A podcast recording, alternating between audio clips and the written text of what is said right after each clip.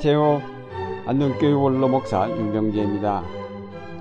이스라엘 민족이 400년 동안이나 고생하던 이집트 땅을 어렵게 탈출하여 시내 광야로 나갔고 천신만고 끝에 가데스 바니아에 도착하였는데 거기서 12명의 정탐꾼을 변호하여 가나안 땅을 탐지하여 오게 하였습니다.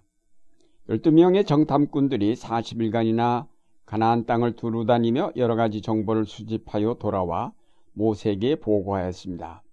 그 땅의 백성이 자기들보다 훨씬 더 강하기 때문에 도저히 올라가지 못한다고 하면서 자기들이 가서 정탐한 고장은 사람이 살지 못할 곳이라고 보고하였습니다.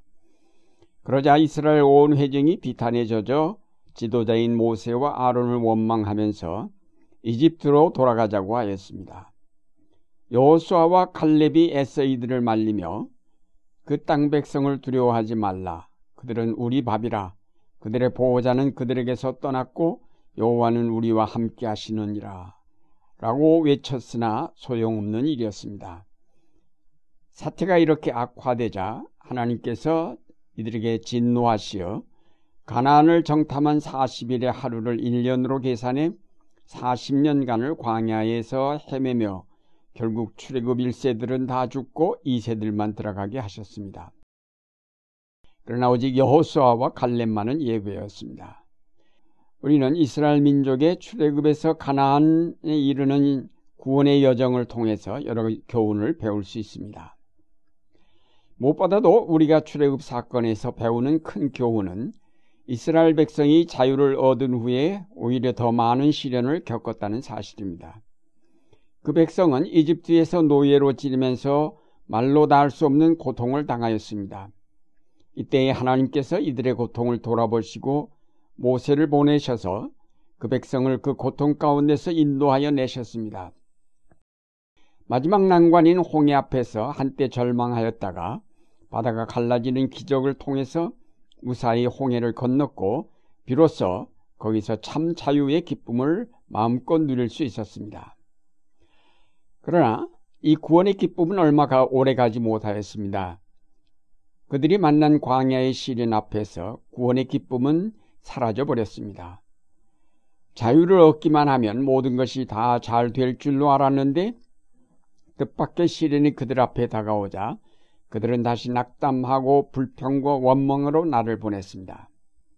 그러나 이런 고난과 시련을 통해서 이 백성은 점차 질서를 배우게 되었고 특히 하나님에 대한 신앙을 갖게 되었습니다.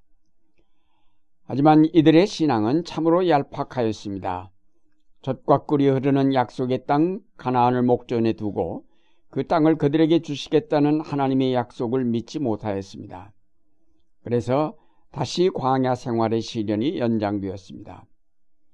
결국 이 40년 동안의 출애굽 세대는 다 죽고 광야에서 태어난 이 세들만이 가나안에 들어가게 됩니다.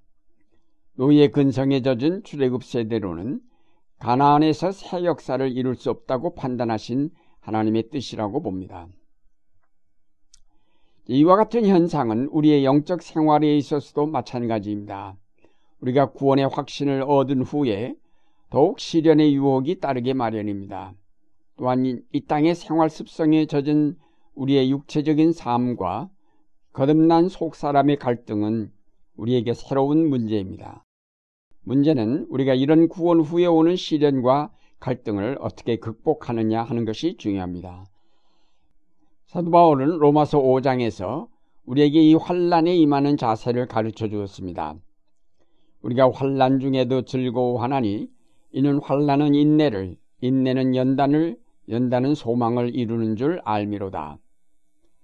사도 바울이 우리에게 주는 교훈은 구원받은 후에 오는 모든 시련과 문제를 적극적인 자세로 받아들이라는 것입니다. 사도 바울은 환란 중에도 즐거워한다고 했습니다. 다시 말해서 구원 후에 다가오는 환란을 이스라엘 백성처럼 불평과 원망으로 맞을 것이 아니라 환란 너머에 있는 소망을 바라보면서 기쁨으로 그 환란에 대처해 가라는 것입니다. 환란이란 말에 정관사가 붙어 그 환란이란 뜻인데 그것은 구원받은 자에게는 누구에게나 오는 그런 환란이란 뜻입니다. 그러므로 이것은 우리가 반드시 통과해 가야 할 하나의 과정이요. 이 과정을 거쳐서 비로소 우리는 하나님의 영광에 이르게 됩니다. 그러므로 우리는 이 고난을 피할 것이 아니라 그 고난 중에서 인내를 배워야 합니다. 여기서 말하는 인내란 용감한 인내를 뜻하는 것으로 비틀거리거나 불평함 없이 고통의 찜 아래 머물며 곧장 나간다는 뜻입니다. 잠시 받는 고통을 못 견뎌 할 것이 아니라 잠시 후에 올 가나안을 바라보면서 용감하게 인내하라는 것입니다. 고통을 인내로 극복하라는 것입니다. 그러면 마침내 우리의 신앙은 이 용감한 인내를 통하여 연단된 상태로 발전한다는 것입니다. 여기서 연단이란 말은 금속이나 주화 등에 쓰이는 말로서 그 순수성과 무게에 대한 시험을 거쳐 필수 조건에 들어맞으면 인정한다는 뜻을 가집니다. 가령 예를 들어 99%의 순금이라 할 때에 그것은 불에 들어가 연단되어 불순물들이 다 제거되고 순수한 금만 남았다는 것을 뜻합니다.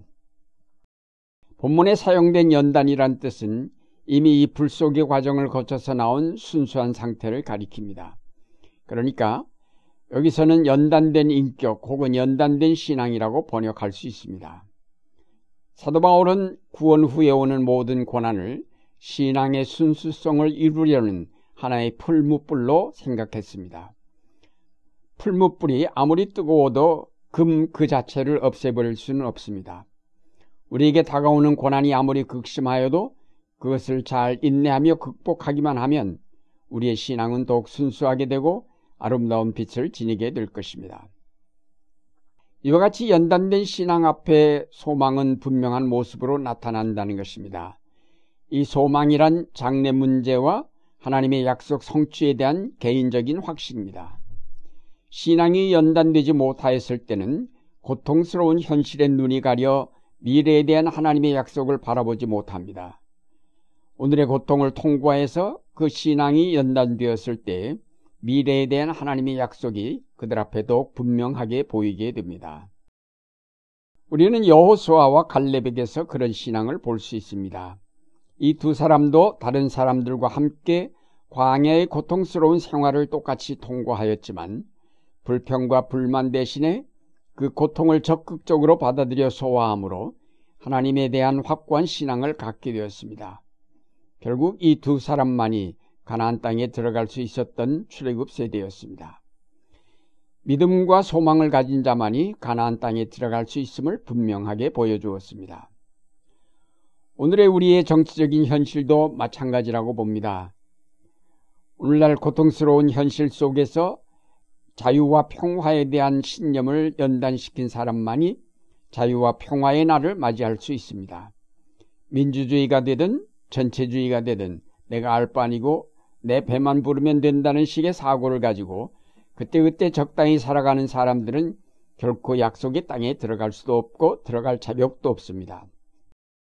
다시 말해서 우리 속에 자유에 대한 확고한 신념 없이는 민주주의를 이룩할 수가 없습니다. 하나님은 이런 신념 없는 세대에게 가나안 땅을 허락하시지 않고 다음 세대를 기다리십니다. 우리의 영적인 생활에 있어서도 마찬가지입니다. 연단된 신앙을 통하여 오늘 이 세계가 어떻게 변하여 가든 마침내 이루어지고야 말 하나님의 나라에 대한 확고한 소망을 가질 때만 우리는 그 나라의 영광스러운 시민으로 들어갈 수 있습니다. 사랑하는 여러분, 우리의 영적 생활에 있어서나 사회 생활에 있어서 우리에게 다가오는 고난을 적극적으로 받아들입시다. 광야 생활의 고난이 싫다고 하여 다시 이집트로 돌아가자는 어리석은 무리들 속에 우리가 휩싸여서는 안 될 것입니다. 우리의 신앙을 연단시켜 모든 고통 가운데 확고하게 남아있는 위대한 용기인 소망을 굳게 잡아야 하겠습니다. 그런 사람만이 하나님 나라에 들어가게 될 것입니다. 연단된 신앙을 통하여 확고한 소망을 붙잡는 여러분의 생활이 되시기를 바랍니다.